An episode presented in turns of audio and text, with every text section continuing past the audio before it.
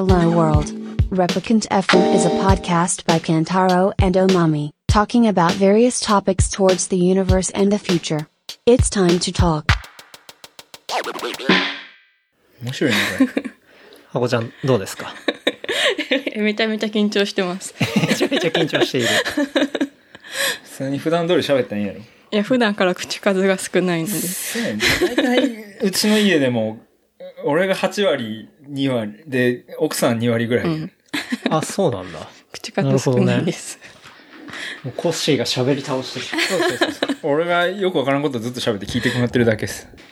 コッシーはあれだもんね。あの、ラジオも出たことあるしね。あ、せ一回、そういえばそうだった。そう。で、あなんやったら今日、もう一個ポッドキャスト出演したしね。ああね。なんか急それなんかに、見たけど。そう、西園さんが出て、西園さんがじゃないねんけど、まあ出てくださいって言われて、あ、いいですよ、つって。はいはい。出て、あの人、人見知りやからか知らんけど、うんそのコミュ障やから、人伝いに、さっきまでめちゃめちゃ喋ってたのに、人伝いに、ちょっと出てもらっていいですか？ってえ、西園さんさっき喋りましたよ。いや、頼んできてくれって言われまして、とかつって。で、人伝いに出たけどね、今日。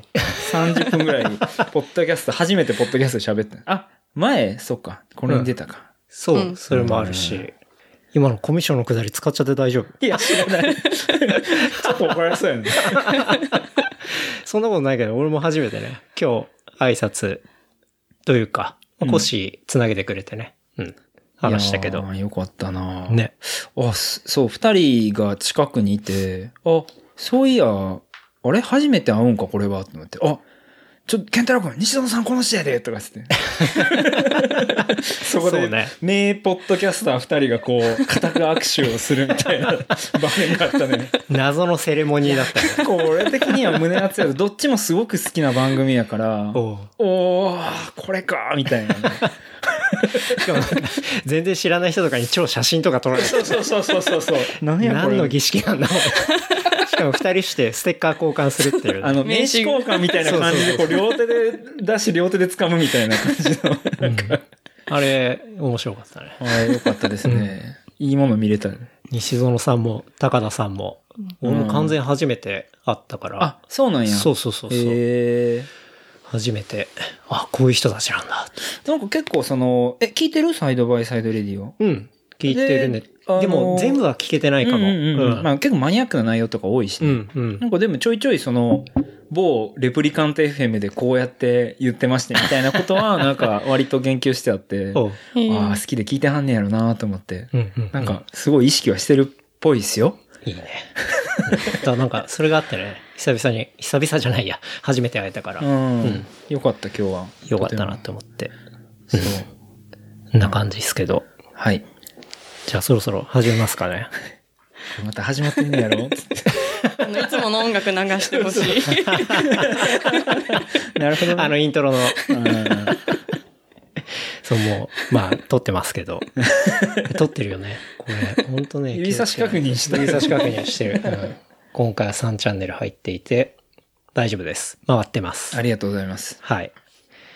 というわけで、今日は11月3日日曜日の、えー夜ですね。6時を回ったところですと。で、場所は千葉の、まあ、某ホテルというところになってまして。ええはい。まあ、安定のホテル収録と。畳っすけどね。はい。床そう、なんかね、ホテルですごい綺麗なホテルなんですけど、まさかの畳ルームで、座椅子。座椅子でそう円卓会議してますね。はい。なんかちゃぶ台みたいなのが置いてあって、あの、すごい収録しやすいですね。収録に選びました、この部屋を。うん。ありがとうございます。なんかいつもホテルでやるときとかって、うん。大抵椅子とかで、で、しかもそんなに、まあね、あの、大きくなかったりとか、まあ当然ね、シングルで泊まってたりするから、っていうことはあるんだけど、今回はちゃんテーブルがあり、そう、かなりリラックスした状態で、あ あ、よかった。それやっは。た。すごい嬉しいです。そう、奥さんが、あの、ここええんちゃうんか、撮るんやったら、つっ選んできてさすが。探してきました。ありがとうございます。というわけでですね、まあもう声でお気づきの方たくさんいらっしゃるかと思いますが、今回はですね、えー、コッシーと、そして、ハコちゃん夫婦をですね、お招きして、えーお届けしたいと思っております。どうぞよろしくお願いします。お願いしまおす。願いします。あの、初の夫婦ゲストっていう。まあ、あの、俺はマミとは喋ってるけど、まあ、それは夫婦だけど、まあ、それはさ、ホスト側だけど、こうやって夫婦でね、ゲスト出ていただけるっていうのは完全に初ですね。ほう。はい。光栄です。光栄ですってね。光栄だけどめちゃくちゃドキドキしてる。ドキドキしますか？大丈夫ですか？まあ、お願いします。そこら辺。よろしくお願いします。あのね、まあ、この収録始まる前にコシがね、うんうんあのメッセージくれてさ、うんうんうん。あの、ちょうど幕張でレースがあってみたいな。そうですねうん。なんか収録もしよかったらみたいなことを言ってくれて、ぜひぜひっつって。コッシーでも喋んだったら、ハコちゃんも参加してくれないかなみたいな話を 聞いたら、いやー、無理だと思いますけどね、みたいなことそうそうそうそう一旦はね、あれだったんだけど、メールでやり取りをしててね。そうそうそう。喋んの得意かあったかいや、もう最初、え？ってめっちゃ。意外とね、こう、二言目には、じゃあ、みたいな感じやったんで、あこれはいけるんやな。いや、まああったけど、だいぶ。あちょっと聞いて、なんか、うん、ちょっと聞いてもらっていいかな、みたいな感じで言ったら、ね、翌日ぐらいに、あの、出演、OK です、みたいなそうやろ。ことだったんで、すごい楽しみに今日待ってましたけど。ありがとうございます。うん。まあ、今日は今、ちょうどそのね、あの、レースが終わった後で、うんうんはいまあ、そのレースっていうのは、えー、幕張クロス。そうですね。ですねえーシクロクロスっていう競技のうん。レースですね。多分このポッドキャストで何回かシクロクロスっていうワードが出てきてると思うけど、そうねまあそういう自転車のレースですね。うん。ですね。で、えー、土日2日間開催。うんうんうん。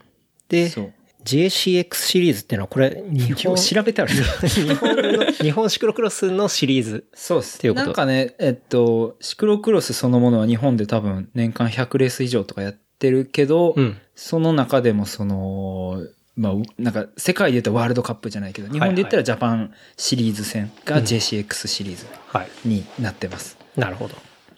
で、その第2戦。そで、弱虫ペダル幕張クロスっていう名前う。なんだね。そう、スポンサーがうん、弱虫ペダルがメインスポンサーでと。うん。はい。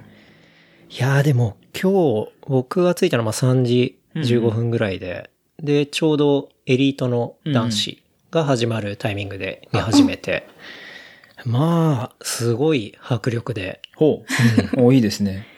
よかった。もう弱虫っていうか強虫な感じ本当に。そういうギャグも織り込んでいく感じだ。おーいやいやいや、すいません。いや、いいていうねギャグって言ったらあかんない。いやいや、そう、そう弱虫ペダルね。あの、ちょうど今日もレースの、その、弱虫ペダルサイクリングチームっていう、うん多分弱虫ペダルすごい儲かってるから、あれは税金対策なんかね。でもまあ、いやいや、でもいいよね。自転車の漫画描いて、うん自転車に投資して、はいはいはいで、レースもヤリーのうんチームも持ってて、うんで、マジで日本で一番、二番早いはい。二人がチームメイトで、うんで、彼らがしっかり優勝するワンツーでみたいな感じだったもんね。そうですね。うん。なので、まあそこのエリート男子にまあコッシーも参加してというところで、まあ場所は千葉県の、えー海浜幕張公園の特設コースでしたとそう。いう感じですね。なんか東京行くでっていう感じで言ったんやけど、はい後で聞いたら意外となんか幕張ね、みたいな。ちょっとこう、東京からは遠いよね、みたいな感じ。そうね駐車場も1000円あったし、安いなってびっくりしてたんやけど、うん、うん、うん。まあまあ、そんな場所でしたね。そうね。はいうん。一回こっちの方で見たのは、あの、東京クロス？ああ、お東京。シクロクロスうんうんうん。お台場か。そうそう。のやつで、あ見たことはあったけど。あれもおそらく同じところが主催していて、うんで、今回はその、えっと、そう、チャンピオンシステムズっていうところがやってて、で、お台場クロスとこの幕張クロスってやってるんやけど、はい。お台場があの、オリンピックで使えなくなったから、ああ、そまあ、うか。それは多分一本化されて幕張クロスっていう感じになってたんやと思うけど。うん、うん。ね、それが今日でした。うん。はい。というところで。まあレースお疲れ様でしたっていう感じですが。ありがとうございます。ははい。あの、奥さん今日走ってないですけど。走らんめっちゃ聞かれました。あ、そうなんだ。何回も聞かれるよね。というわけで、そう、今日は腰夫妻をですね、腰山夫妻をお招きしてというところですけど、本当ね、なんかちょっと、新婚さんいらっしゃい的なね、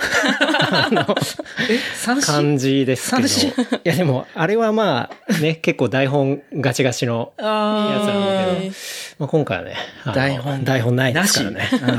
うんいいですね。なんなんや、このノリは。あ昔からね、健太郎くん知ってるからすごいなんかフレンドリーに喋れてとても嬉しいです。そうね。はいうん。という感じでやっていきたいと思いますけど、はい。コッシーと話したのは、うんもう今出てもらってるのが2回目そうですねうん。うん最初に出てくれたのが、バイクロアの時。そうですね。あれは秋ヶ瀬やったっけ？そ秋ヶ瀬公園のうんバイクロアで、はいえー、出、出張ポッドキャスト違うわ。何やその名前は。う。なんか野外収録。あーで、そそううそう。よっしゃんと一緒にね。そうね喋らせてもらって。よっしゃんと話してもらって。で、その時は、オールシティの話だとか、うんうんあとはトレーニングの話とか、うん。あと F 弦の話とかね。F 弦ね。そうそう。F 弦ね。はいはい。まあコッシーは、こうね、実家で、そういう製薬の、あの、まあ、水虫の、うんうんえっと、まあ、メーカーというか、そうですね。うん、が会社があったりするんで、その話とか、結構盛り上がったかなと。うんまああの日、すごいなんか知らんけど、体が冷えて寒くて、あんまり覚えてない、記憶がメロウな感じなんですけど、そうね。何喋ったかいな。うん。まあ、とにかく秋ヶ瀬公園結構寒くて、そうそう。でもなんか特にコッシーやっぱりね、アスリートとしてかなり体を絞ってきているっていうのがあるんで、あのタイミングで、なんだろうな、もう一人震えてて、そうそうそう。で、ポッドキャストこう録音して、あの段取りもわからへんけど、ごめん、ちょっと止めていいかなってそうそうそう言ったみたいな。俺もさ、この収録の前に、もう一回、あの、コッシーとの、うんうんコッシーとヨッシャンとの回聞いたんだけど、はいはい。途中で本当にコッシーの 切迫した感じが。いやいや、めちゃくちゃ寒かったね。だから、うんなんか、よう、何を喋ったかあんまりちゃんと覚えてへんので、今日多分同じようなことをまた喋りそうな気もすんねんけど。後で聞いてみる。せやろ？いや、聞いてみて。面白いから。面白いかな？わからんけど。面白かった。ありがとうございますんんで、まあ俺持ってきてた寝袋を貸してね、そうそう。それを体に巻きつけて、車そう 収録し思いてたけど。出してきたわ、なんか。うん。そうそう。あの日ね、面白かったね。あの日も、そう、レースで、今日もレースで。そうだね。うん。大会コッシーと収録するときはレース後っていうね。遠征の時。やってます？ね。そう、遠征の時。遠征の時に。まあ今回はね、あの、ホテルの中なんでね、あったかいんで。暖房完備っすよ。はい。なんなら半袖。そうやね。全然寒くないわ、今日。うん。だいぶあったかいから、環境はかなりいいかなというところですけど、バイクロアがね、うん今年はちょっと、そう。まあ中止というか延期か。いや、場所変えて、2月、そうだね3月ぐらいにやるっつうから、まあ実質中止ってまあそうだね。形よね。秋ヶ瀬公園では中止止みたいな。せやんね。すごい残念やけど。うんまあ、早めに、なんかほら、こういうのって、台風の影響でダメになるっていう形やと思うんやけど、うんうん台風やね、確か。そうだね。で早めにこうやってこう、切り替えてアナウンスしてって、すごい英断というか、うん。確かに。なんか応援したいなって。そうね。いやなんか秋ヶ瀬公園の、こう、写真とか見ると、うん。公園とは思えない、もうなんか湖みたいになっちゃってて。あうんー貯水池、そうそうそう。そもそもそういう場所なんよね、確か。あ、そうなの？多分なんか聞いたことがあるのは、えっと、本当に水害とかがあった時に、あそこに水が多分逃げるようになってるん違うかな。ああ、なるほどね。うんじゃあ、溜まるのは仕方ないか。まあ、ある程度想定の範囲内なん違うかな。うんうんうんまあでも、相当降ったからなかなか水も引かないしね。でしょうね。ううんん。であれ水あんだけ溜まってると、当然ゴミも流れてくるし、水がはけたとしても、そのゴミ拾わなきゃいけないし、で、消毒もしなきゃいけないしってなると、うん。まあこのタイミングだとね、難しいよね。結構ね、やっぱり本当に泥でもレースできるんちゃうんって感じがあるかもしれんけど、うんリアルに口の中に泥とか入ってくるから、ね。衛生上絶対に良くないと思うし、まあ、うん。まあいろんな悩んだ結果やめるやけど、うん。なんか、あの、なんやろ、お知らせじゃないけど、しとくと、なんかあれよね、サポーターズグッズじゃないけど、そうそうそうそう。T シャツとか買えるんよね。うん。なんかね、そう、バイクロアのマーチ見ると、うん。なんだろう、その復興義援金みたいなのが入った、まあ、いくら入りますみたいなうん。ところが書いたプロダクトが上がってるから、ドネーションできるわけそう。ね。うん。だから、やっぱり、ああいうイベントとかって、一個なくなるとね、こう、まあ、みんなダメージも大きかったりとか。俺のために自転車組みましたとか、うんもう本当に1年であのために 自転車乗ってるんですって。別にそのハードにトレーニングしてるとかじゃなくて、すごく楽しみにして、うんうんこう自転車乗ってるっていう人がいてるのを現場で見たから、うんうんああ、まあバイクロはすごい影響力あるし、いいイベントやなと思ったけど、うんまあ応援したいですね。そうね。うん。だから、まあ、行ったことある人とか、やっぱり、またその2月3月応援したいな、みたいな、ねどこでやるのかすごい楽しみやけど。そうねうん。そういう人は、まあそういう、なんて言うんだろうな、マーチ、なその、えっ、と、ショップはいはい。で、えーまあそういうものを、まあ、買うというか、まあそれが繋がるっていうね、そうねまあことはあると思うから、もう俺もね、今年、また、バイクロア野外収録、楽しみだななるほどね。そらせやね。楽しかったもんね。そうそうそうそう。あれね、もうすごいランダムにいろんな人が来て、収録を繋いだっていうのは。なんかあの時は確か、本来その、バイクロアっていうかな、秋ヶ瀬公園自体はキャンプできないんよね。そうそう。なんかもう夜閉めちゃう？あ、へえ。そうそう。多分まあ、ホームレスとか入ってきちゃうとか、なんかそういう理由なんちゃうかもしれんけどそれで、今まではできなかったんだけど、去年は初めてそのオフィシャルに、こう、キャンプできるみたい。なことだったからね。たあれよね。耐久レース夜中やるから、その耐久レースやる人はそこに留まってもいいっていうそうそうそう。確か。そういうまことで、そう、できるようになってて。なるうん。でも結構みんなテント張ってそうね。楽しそうにやってたよね。うあれすごいいい場所やなって思って。結構本当にギチギチにテント入ってて、ああ、そうねん。すごいなと思って。そう、そういうのがあったから、まあ楽しみにしてたけど、まあでもね、まあまた場所変わってもそういうのがあったら面白いなって思うし、うん。期待してます。もちゃくしたいですね。本着。もちゃくだけじゃない、みんなでねいろんな関わってる人いると思うからね。うんそうですね。という感じですけど。まあ、コッシー、その2月3月で新しくバイクロアやったら、それも参加したいなって感じ。まあ、場所によるか。いや、えーっとね、バイクロアっていつも、なんか、全日本選手権とか、その、結構主要レースと被っていて、どっちを取るかみたいなのがあったりすんねんけど、おそらく2月3月ならうん。ないので、なるほど。あの、いけるんじゃなかろうかと。はいはい。参加しやすいかもね。うん2月3月の方が。うーん。多分、その、なんていうのかな。シクロクロスをちゃんとシリーズ戦でメインでやってる人たちは、うん。実は行きたいけど、その他のレースがあるから行かないとかっていう人もよく聞くから、うんうん。まあ、そっちの方が実はこう集客が、集客が、まあシクロクロスとちゃんとやってるガチ勢とかも、はい。まあ楽しく参加できるん違うかなってうんうん思ったりしてますが。あえてずれてる方がみたいなところもあるし。あのーえっと、矢野さんってあの、ラバースーパークロスって、はい。矢野大輔さん。そう、矢野さんとかが、えっと、つも行きたいけど、その、延山とタイミングが一周ずれて被っているとかで行けないとかって なんか前言ってたような気がするから、はいはいはいまあ、矢野さんにとってもラッキーなタイミング矢野さんにとってもだって、矢野さんって、うん。インスタのアカウント大輔矢野 CX やからね。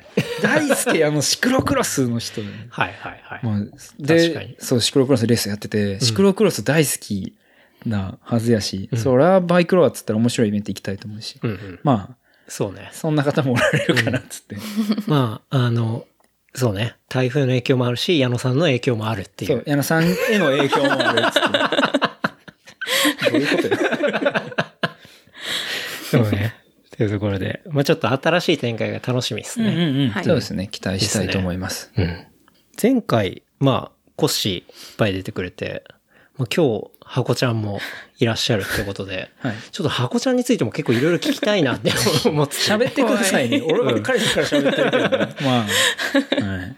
と思っていて、はい。僕、ハコちゃんと初めて会ったのって、なんだろう。多分、でも本当前回のバイクローンの時はい。だよね。前からの時にちょっと、あ、ねこんにちは、みたいなだけだったと思います。こんにちはぐらいしか、そう、言ってなくて。でもね、コッシーの奥さんだっていうのは、うんうん。まあ知っていて、どういう人なんだろうっていうところが、まあ今日ちょっとそのレースアートとか、まあちょこちょこ話したりはしたけど。あ、そうなんや。なるほどねでもね、全然未知でですね。いや、私もケンタロウさん未知ですけど。あの、レプリカント FM に出演するから、はい何か例えばこういう喋る内容をちょっとこう、おさらいしとこうやとかつって言ってたんやけど。結局せんかった。いや、まあ、せんかったし、二言目に、なんか、例えばおすすめコンテンツ何があるとかって話をしてたんやけど、好きなものはあるけど、うん言語化してないって。ああ、なるほど。言語化してないって、喋ったらええやん、その場でって思うんだけど。どうなんですか、その辺は？なんか出演をこう、コッシーから話を聞いて、どう思ったんですか？どう？あなんか 全然、行くわ、行くわ、行くわ、みたいな感じなのか、それとも、ああ、ちょっと結構考えるな、どうしよっかな、みたいな感じだったのかっていうのは。なんか誘われたこと自体は嬉しかったんですけど、よかった。まあ、その通り、こう、あんまり普段喋らないから、うん。え、ちょっと大丈夫かなみたいな。なるほどね。不安の方がでかいみたいな。不安の方が大きかった。なるほど。いやもう全然今日はもうリラックスしていただいて、好き勝手、もう全然あの、コンプライアンスもクソもないんで。コンプライアンスもクソもない。まあ、二人が何とかしてくれるかなとか。はい。なんなら最終的に P とかもうん。入れてもらえるかなと。そうそうそう。うん。そんな話をするんや。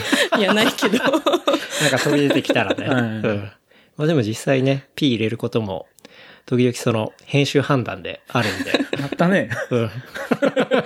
本当ね、うんこれさすがコに、ンプライアンスっていうか、リテラシーというか。さすがにこれはっていうね、うん時とかはまあ入れたりしますけど、まああの、はいなんだろうね。うん。まあそこは結構ケースバイケースだけど、うん。大丈夫です。というところなんで、リラックスしていただければと思いますけど。何でも喋ります。フリー素材みたいなもんなんで。フリー素材ね。イラスト屋的な。はい。イラストやね。箱ちゃんっていう名前は、ああ、なんで箱ちゃんえっ、と本名の下の名前はうん、陽子って言うんですけど、うんうんその陽子の漢字が、葉っぱの葉にうん。子供の子で、はい。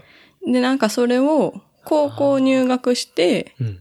最初のなんか1年生のスタートキャンプみたいなやつで、うん。同じクラスの子が名前を見て、これなんて読むの？箱って言い出して、ほうほうほう。で、なんかみんな違うでしょってなったけど、うんでも箱可愛いじゃんみたいになって、うん。そっからあだ名箱になりました。へえ。あ、じゃあもうその学生の時から あ、のあそうです、そうです。だ名っていう。はい。なるほどね。いや、なんかアイコンとか、前とかも箱入りな感じの そうやったね。そうそうそうそう。友達に書いてもらったですかね。うん。ああ、そうです。なんか前は友達に書いてもらったうん。箱入り、は、箱に、うん。まあ、お子さんが入ってるやつ。私の絵を描いてもらって、はい入ってるうん。絵で、まあね最近はちょっとパワーポイントでパワーポイントで四角を作って。うん。のアイコンがツイッターはなってます。なるほどねなんか箱入り娘的な意味での箱なのかなと思っ恥てずかしすぎでしょ。自分で言ったらそう恥ずかしい。自分で相当だなってなんかちょっと思ってたけど、まあそうではなくてってことだ。葉っぱの葉に子供の子はい漢字です。からですそうかそうか。だからアカウント名も、よ、ようこ箱だったわけね。あそうですなるほど。うん。そういうことだったんだ。ちなみに出身とかってどっち？あ出身は九州の長崎県です。長崎県。長崎県って行ったことは修学旅行ぐらいであるかな？平和学習。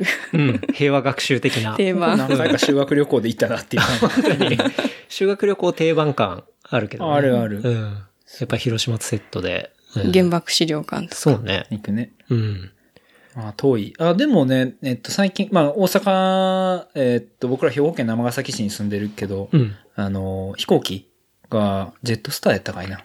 えっと、ピスカイマーク。あ、スカイマークか。そう、神戸空港とかから、はいパーって出てて、うん結構なんか、アクセスがいいので、意外とすぐ行けるというか。ああ、確かに。いや、もう本当ね、飛行機があるところがベストだと思うよ。うんうまくいけば安く買えれる。そう、うん空港もそんな遠くないしね。うん割と、さっとうん。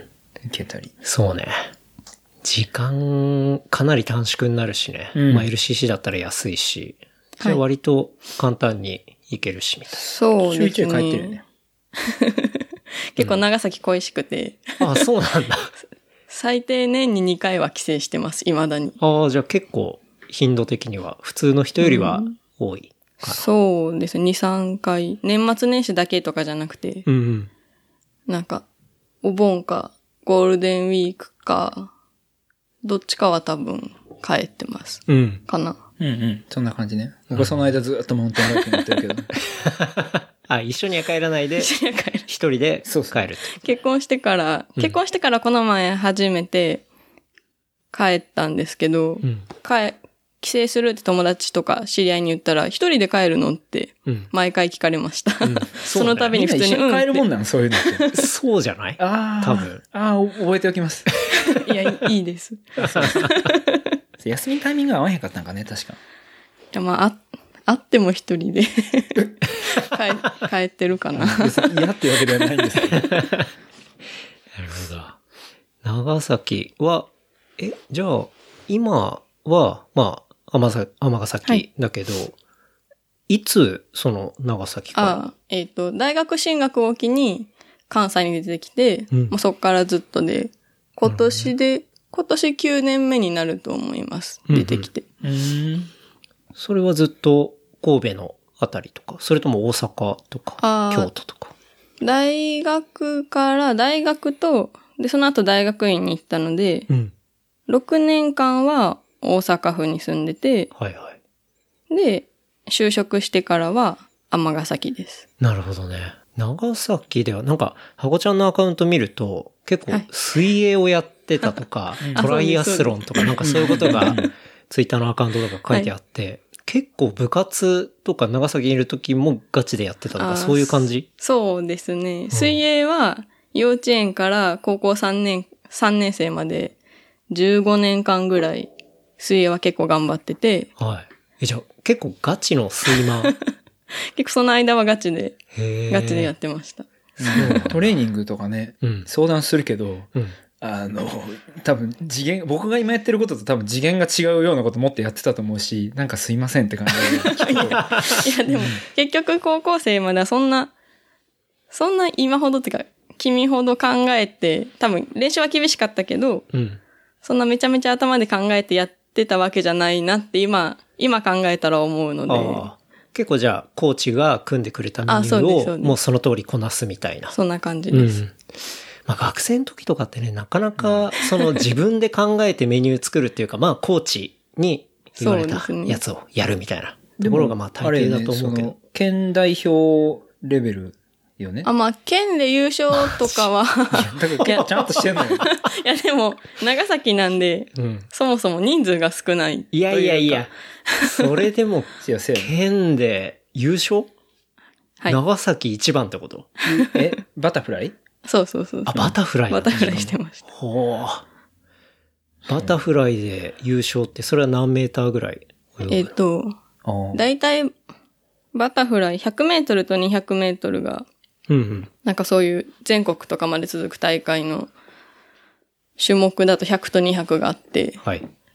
で、まあ一応県で高校3年間、あれど、どっちも多分3年間全部優勝して、でも本当に人3年数、間ってことはさ、あれよね。どっちも高1ですでに長崎で勝ってるってこいやでも本当に人数が少なくて、そう人数が少ないのはあれがよくわからんけどさ、運も、運も良かったんです。いやいやいや。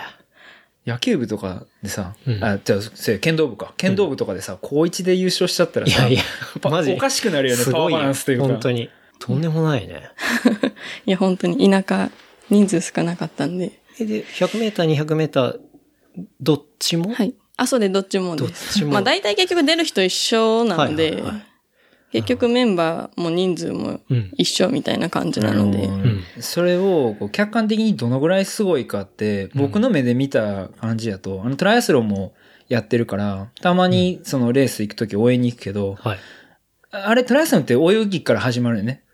えっと、あ、水泳からは始まって、ね水泳うんえーバイクランバイクランやけどそうそう、おっちゃんらとこう一緒にバーって入っていくやん。で、まあ、そんな、わーって前に出ていくわけじゃないから、うんチャポンってゆっくり入ったら、余裕でトップで帰ってくるみたいな。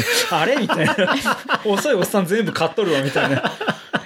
あ、もう余裕の入水で、あの、もう、ぶっちぎりで帰もち。ろんバタフライでやるわけじゃないから、クロールでまあやるんやけど、うん。おートップで帰ってきよったな、みたいな。いやでも距離短いし。距離短い。短いやつだからけど、まあ結構、なんていうの？まあ結構、年いったおっちゃんとか、うんまあガチっぽい人とかも、わかる。トライ、トライアスロンの人とかってもうとりあえず色黒で、そうあのガチイメージ。イメージがすげえ高い、うんうんまあまあガチな人に混じってひょろひょろってきて、ぷわーって追い抜かして帰ってくるのはまあ見てたら気持ちいいよね、単純に。確かにそれはすごいね。そうそううん。なるほど。そんなくらい早いと思う。完全に、こう、スイマーとしてエリート的な、ね、感じでしょ。ところでもう高3まではい。やって、でそうです。、トライアスロンっていうのはその時からやろうとしてたの？それともその後？あ、その後というか、トライアスロンはもともと父が熱心にやってて、あ、そうなんだ。はい。じゃあ英才教育があるわけだ。いや、すごいよ、こあで、なんか、うん水泳してる時から、うん。アクアスロンっていう、あの、自転車なしの、れも。うんうん。スイムとランだけのあ、レースがあって。デュデュアスロン？とはまた違うそうです。え、デュアスロン多分ってさ、2種目っていう意味で、デュアスロンって言うんですけど。デュアス、でもトラ、トトライアスロン系の中では、デュアスロンって言ったら多分バイクとランだけ。あ、そうなんあで、だ。アクアスロンって言ったら、スイムとランのことになるのかな。なるほど。ほうほう。うん多分。そういう定義があるんだ。で、そのアクアスロン。あ、そうです。で、アクアスロンは何回か出てて、まあでも、まあその時は水泳だったんで、うんまあアクアスロンは誘われてなんとなく出るみたいな。ほう。誘われてなんとなくアクア遊んでるって、絶対なかったけどね。まあ、お父さんがし結構熱心にやってはって、うんうん。その影響が大きいのかねえ、お父さんちなみにプロとかではない？お父さんプ。ロではないけど、まあ、セミプロみたいな。うん。どういう感じ？熱心なアマチュアというおか、父さんに初めてお会いしたのが、うん。アジア選手権でした。広島で、あれ何年前？アジア選手権ってさ。広島でアジア選手権があって、うん。それに父が出て、はい。で、トライアスロンって年齢別に分かれてるんですよ。ほで、その時は、多分、50から55歳の中でうん、2位で、あの、結構自転車のレースでも、エリートっていうカテゴリーと、はいあと年齢別にバーって分かれてて、う。はいはい。まあ、ねって感じよね。まあそこで2位っていう。そうそうああ、なるほどね。2位のメダル持ってる時に、うんはじめまして。なんでこのタイミングやったのフィニッシュフィニッシュ後の、そうそうそう。やったよね、確か。すごいタイミング。グだね。いや、でもね。お前は俺より。り強いのかぐらいの感じ。いや、結構ね、まあ、そういう話題も出るんやけどねあ。私に買ってもらわないと的な話もあったような気もするけど。マジで。まあでもスポーツやってはるお父さんで、うんやっぱそういうことにすごい理解があるのはめちゃくちゃありがたいよね。確かにねう。んそれはそ、うん。コッシーがやってることも気持ちもわかるし、っていうことだ。ううんうん。うん一緒にこう会ったら、父とコッシーだけで二人でなんかトレーニングの話始めて、おおいいね。パワーメーターってどうかねみたいな。あパワーメーターですねみたいな。あの、どこどこのメーカーがですねみたいな話するけどね。それを、そのね、義理のお父さんとできるっていうのはなかなか、ね、すごいことだ、ね。結構ウケるなと思ってこちらもありがたいです。うん仲良くしていただいてるんですけど。まあでもそういう、まあスポーツをやる家よね。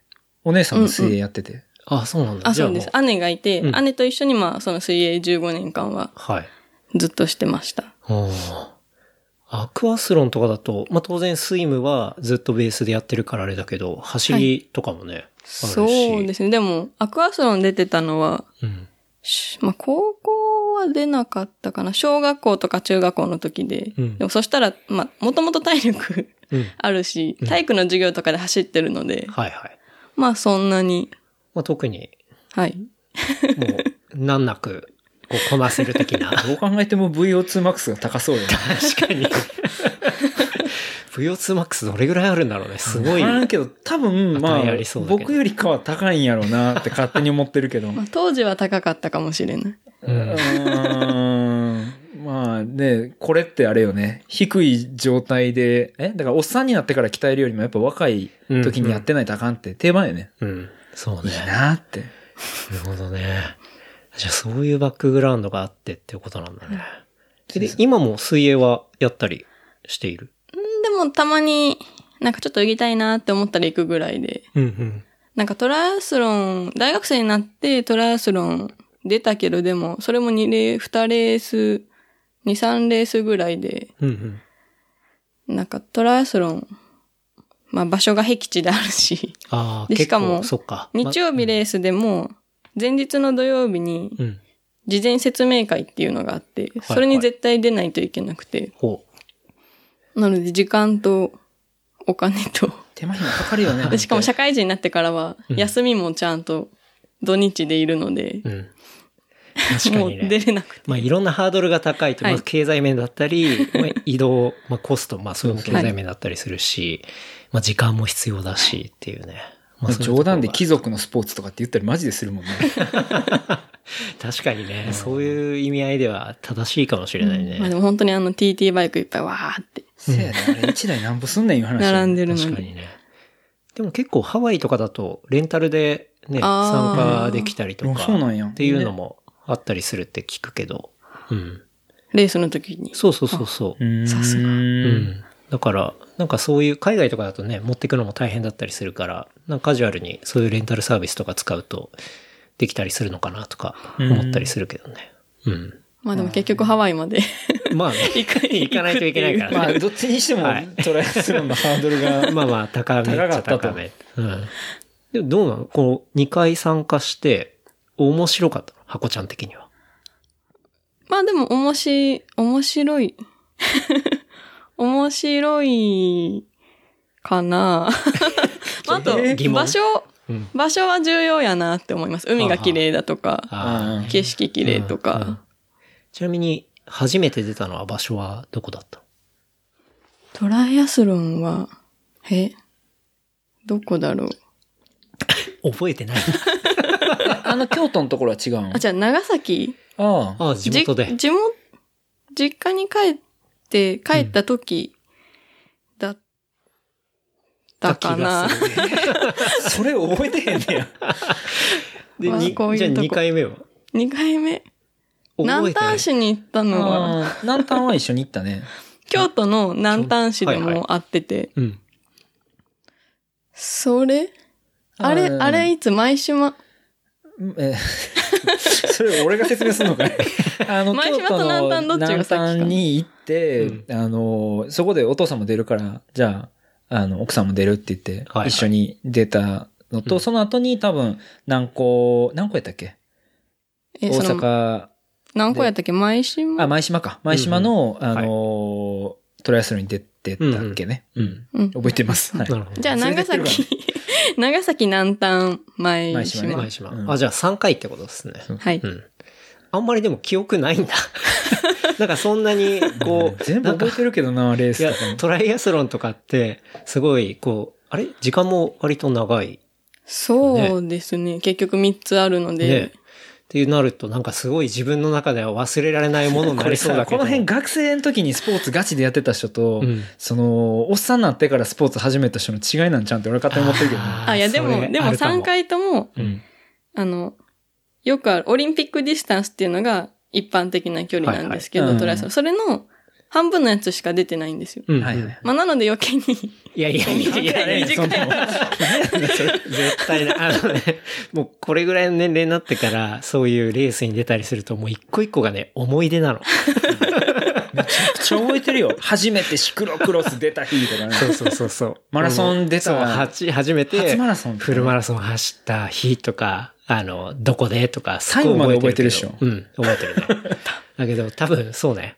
あの、もう小学校からとか、もう高校ずっとやってたとかいう人はもうレースに出るのが割と日常だったっていうのは、だそれがあんまりトライアスロン出ても、あれどこだったっけなぐらいの感じっていうのは、なんとなくやっぱ200個ぐらい出たうちの1個ぐらいしか覚えてない。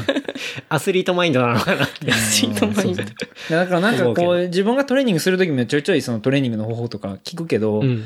やっぱなんかこう、不意に出てくる言葉とかが、うんうん。なんていうの？ああ、そっか、ちゃんとやってる人はこうやわな、みたいな、すいませんでした、みたいな。思思うときはたまにあるけどね。なんかまあ、あ飯るっ、け？あの、例えばご飯をうん食べることとか。うんで、まあ、そのマラソンとかでも関係あると思うけど、はい奥さんはその今、仕事というか、え栄養管理士の資格も持って、管理栄養士。ああ、すいません。それちょっと探しに管理栄養士ね。うん。で、なんか、き結構そういうことを自分のレースのこととかでうん。当てはめたいから聞くけど、はいはい。根本的に考えがずれてたりとかすることもあるよね。うん。じゃあ結構コッシー、なんか俺からするとコッシーってすごいちゃんと考えてトレーニングもするし、うんうんなんかそういうものを発信もしたりするし、うんうんすごいしっかりしてるなって意識というかまあ認識があるんだけど、うん意識高めです。その、そ の子、その意識高いコッシーが さらに意識高えなって思うのがハコちゃんなんだ。いやいや、俺だったら単純に多分言語化したりとか、うん。物を書いたりとかするのが得意なだけで、うん実際は、うん。あの、やってることがすげえデタラメやけど、ちゃんとその周りに教えてくれる人がいるのがラッキーなだけで、うんうん。結構その一人が奥さんやったりするというか、なるほどね。多分。うん。うん。もうじゃあ重要だね。本当にもうコッシーのその、活動の中で、ね。そう、活動だそうそう。新婚感、え？新婚っぽい話、これ。新婚っぽいかどうかわかんないけど、でもなんか、なんか、ちょっと若干ずれとるねお。互いね、そういうバックグラウンドがあって、当然、うんああの、体を動かすこともやっていてっていう。ラッキーよね。なんかそういうことがこう、中でい共、えっ、と、夫婦間で共有できて、うんうんその、二人の話題として、うん。トレーニングではどうするべきぞみたいな話とか、はいはい食事はどうするべきかみたいな話がうんできるっていうのはすごいこう、うんラッキーやなって思ってるけど。そうね。うんうんなんか、すごいいい関係だなって思うし、なんか今、ちょっと仕事の話が出たけど、はい。ハコちゃんはその管理栄養士の仕事をしているっていうこと、うーん。管理栄養士の仕事ではないですね。な管理栄養士、栄養士と管理栄養士の資格は、うん。その、決められた、決められたというか、その、管理栄養士課程とかを取れうんうるん。大学とか専門学校出て、で、えっ、と、国家試験受けたら取れるんですけど、はいはいはいで、まあ一応それ取って、まあでも、あ、で取って、で、この大学院修士課程に2年間行って、はい。で、今、えっ、と、大学の、ある大学の食物栄養学科のうん。助手をしてて、食物栄養学科？ああ。それっていうのは、別にアスリートに特化したものではなくて、もう食物全ああ、般の。そうです。なんかそれこそ管理栄養士、はい。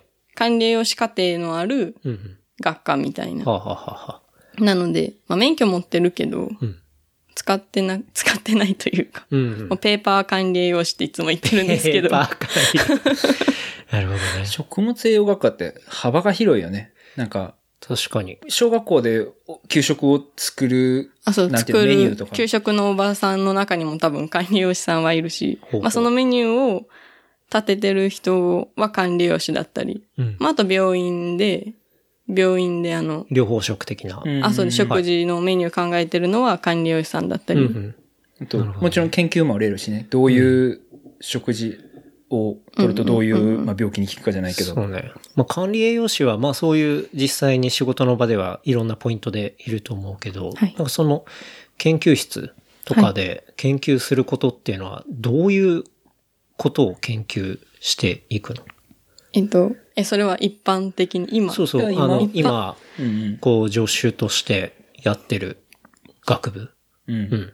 あ、えっと、各研究室が、私のいやいやいや研究室が。私の研究室は何をしてますハコちゃんの研究室は。ま今の、なんか多分大学によってちょっとずつ研究室の形が違ってて、うんうん今の研究室は教授の先生が部屋を持ってて、その部屋付きの助手になってるので、うんまあ、その教授がしてる研究を一緒にやるはあみたいな感じなので、うん今私がいる研究室は、高齢者を対象に、なんか高齢者のまあ栄養とか、うんうん。あと、口腔機能、はい。口の噛む力とか、はいはい。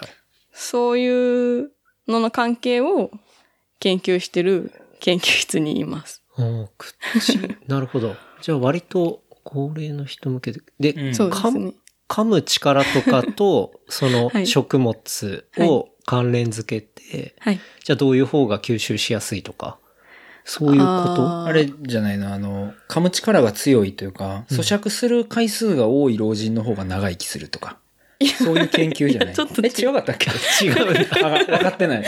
まああんまりそれこそ話したことあ、そうか、ね。ないかもしれない。ほ うん。まあめっちゃ大雑把に言うと、う。はい。まあ結局やっぱり航空機能がうん。弱ると、食べれる食品とか食事の種類が減ったり、確かに。量が減るので、うんうんまあ結果、体が栄養が足りなくなって、うんで筋肉が不足して、はい歩けな、歩けなくなるとか。うんうんまあ、なので、ちゃんと航空機能を保って、はいご飯食べて、うんうん運動しましょうみたいなああ、なるほど。感じのことをめちゃくちゃ大雑把に言うとはうーん。してます。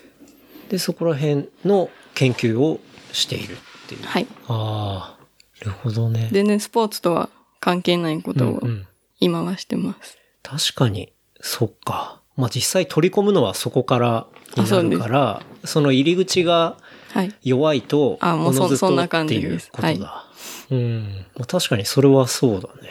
うん。なんかこう、ね、普段自分たちがスポーツやっていると、うん栄養をどういう、まあ、食品を取った方がいいのかとかっていうことを考えがちやけど、うん実際話を聞くと、うんいやでも確かに、老人で、その、俺らほど、例えばアミノ酸取ったら偉いことになるじゃないけど、うん。なんていうの？吸収が悪い人もいるし、うん。そういう人がどうやって長生きできるかとか、そういうことを考える研究もあるんやな、みたいな。そうね。なるほどって思うけど。私なんか、俺らの世代だと、まだ、まあみんな普通に咀咀嚼できるし、はい。そうそう。普通に食べれるから、あの、もうその食べるものうん。に関してトピックが行きがちだけど、うん。多分俺らも年取っていったら、だんだんそういうものが衰えてくるから、うんちゃんとそこもメンテナンスしつつ、はい取るものも考えないと、はいちゃんとヘルシーにはいけないよっていう、はいまあそういうところがあるってことだ。はい。うん。そうですか。はい。要約がさすが。でも、名ポッドキャスターそれね。確かにな。そうだね。なんか、年取ったからこれを食べてればいいっていうか、まあそもそもちゃんと入り口もメンテナンスしようよっていうのはうん。あるね。うん。そういう研究をそうだよねされていらっしゃるんですね。だってなんかね、歯が全部なくなったら硬いものも食べれないし、はいうん。その部分っていうのはね。入れ歯が合ってるかどうかは大事です。バなんかよカくなんかあの、老人ホームに研、え、研究というか仕事で老人ホームに行ったりとかするよね。ああ、たまに行ってます。あ、そうなんだ。あ、じゃあ結構じゃあ出張もあったりとか？そうです。決まった時期なんですけど、うん。行ってます。年に何回か。へえ。それはもうおじいちゃんに、これ食べてみたいな感じで。いや、なんかアンケート取ったりとちゃんと食えてか。硬いものは、そう、食わすのは確かせんべい。食べれるかな。実験やん。遠くから眺めるみたいな。広いな。バキッとかしてさ、こう、あ、この硬さダメか。つって。次、チェック入れ。次の。怖えわ。どんな研究だよ。それ実際どういう、こう、ことを観察するものなの？うわ。わ まあ、こんなことまで。なんか、えっ、と、噛む力は、なんか、光合力、光合力って言うんですけど、ほ光合力をうん測定するフィルムがあって、う。うん。それを噛んでもらって、で、研究室に戻って、うんそのフィルムを測定する機械にかけたら、はいはい。数値化してくれるみたいな。すげえ機械があるね。なるほど、ね。めっちゃ高い。でしょうね。だってもうそこでしか使えないからね。その機械ね。うん。ええあ、じゃあそういうところを数値化して、その年齢とか食生活とかあのデータって照らし合わせて、そんな感じです。ーデータを取っていくっていうことだ。で、やっぱり光合力が弱いと、うん。あんまり食品いろいろ取れてないねとか、うんうん。なんか筋肉も少ないねとか、そういうとこの相関見たりしてほます。う。なるほどね。あの、いや、関係あるのかどうか分からへんねんけど、あの、うちの従業員でね、あの、もう60、何倍やろ ?65 ぐらいかなあの、整備士がいてんねんけど、うんう最近休んでたまたま、どうしたん？って聞いたら、なんか、噛む力が強すぎて、歯が割れたらしい。そんなことあんのかいと思ったけど、歯が激痛が走って、で、噛み締めてるみたいな、よく。そうそう。で、あの、親知らずが割れたんやって。です。いや、まあ、それはまあええねんけど。逆パターンじゃん。そうそう。やねんけど、その人、めちゃくちゃ健康やねん。休まないし、あえっとね、なんか睡眠時間も極端に短くて、4時間ぐらいしか寝ないのよ。うん。でもずーっとそれで生活してはって、うん。まあひたすらなんかこう、だえっと、見た目も、まあ、若く見えるし、うん。シュッとしてるというか、うん。シュッとしてるな。シュッとしてるし。関西弁。なんか、その人がこう、なんていうのかな。まあ、仕事の仕方どうこう別として、うん。あこういう年齢の取り方をしたいけど、どうやったらできんやろなってちょいちょい思うねんけど、で、最近分かったのは、噛む力が非常に強いっていう、光合力が。が強いっていうのを聞いて、うん。関係あんのかねとかって思ったりとか。え、でもその人は、まあ多分仕事をまだ熱心にしてるし、そうね。まあ多分何でも食べるし。何でもで、整備士さんってことそうそうそうそう。まあでも体もきっと動かしすから。うん。っていうのもあるかもしれないけど、まあでもやっぱ噛む力っていうのはその長い年いっても健康にまあ相当つながってるし、まあそれをデータサンプリングしてるってことは、そこが結構肝になるっていうか、そうですね。ことなんですかね。なんか結構体がだんだん弱っていくのの入り口に、うん。航空機能に問題が出てくるはい。ののとかが兆候としてあるんじゃないかみたいなのはあって、はい。まあそれでなんか最近結構。その航空機能を研究するのは、うん。まあ多分高齢者系の中ではうん。トレンド。トレトレンドというか、いやいや、ねまあトレンドいや研究にもトレンドある研究にもトレンドがあるから。まあ、うんそうだね。お金も予算もかけれるとかあるやろしね。だってね、まあ健康、健康な人が増えれば国の負担も減るわけだしっていう、はいまあそういう研究にお金が降りてくるっていうのは結構よくある話だったりするから。うーん光合力。光合力の光は、あれだ、噛む。あ、そうです、そうです。口変、口変？口辺に交わる。。だよね。あうんで、合わさる。はい。で、光合力か。うん、なるほど。面白いね。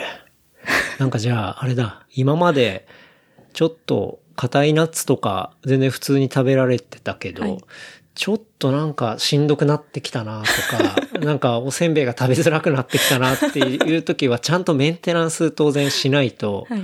それね、ほっといていくと筋肉量も減っちゃうし、はい見えないところで結構体がダウンしていくっていうのは、はい。今の話聞くとあるなと思って、ちょっと気をつけないとなと思って。今からね。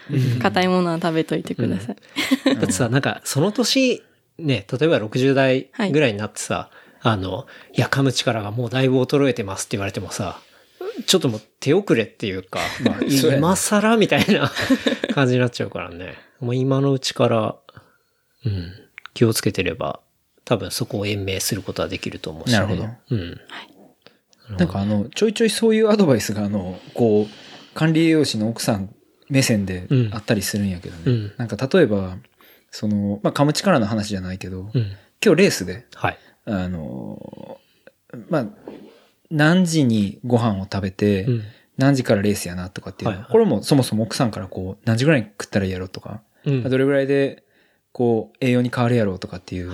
相談をしてこう教えてもらったりとかして、うんで、まあ、たまたまちょっとタイミングが悪くて朝食わんくて、うんで、思想後10時ぐらいとかに食ったんかな。うんで、もう一回食べて3時のレースとかやったんやけど、あの、買うものがあんまりなくてたまたま。うん。で、焼きそば買ってきて、うんまあ、ペロって食ったんやけど、焼きそばを持ってきたお俺を見る目がもう死んでるというか、お前なんでそれ買ってきたんや、みたいな。このタイミングでそれはマジでありえないぞ、みたいな。っていうのが、僕、もともと小麦があんまり得意じゃなくて、そうお腹下すんよね。それなのにあなんて言うんやったっけ？うん。ええっと、グルテン。まあ、あの、グルテン？あ、そうで、なんか乳糖不対症みたいな。うんうん。多分、アレルギーではないけど、んまあ体質的に。そう。グルテン不対症っていうのあれ、なんていうんだっわかんない。けえ？ー そう、まあ、でも、小麦があんまり消化できないっぽくて、はいでも、まあ、でもなんか食わなあかんってうん。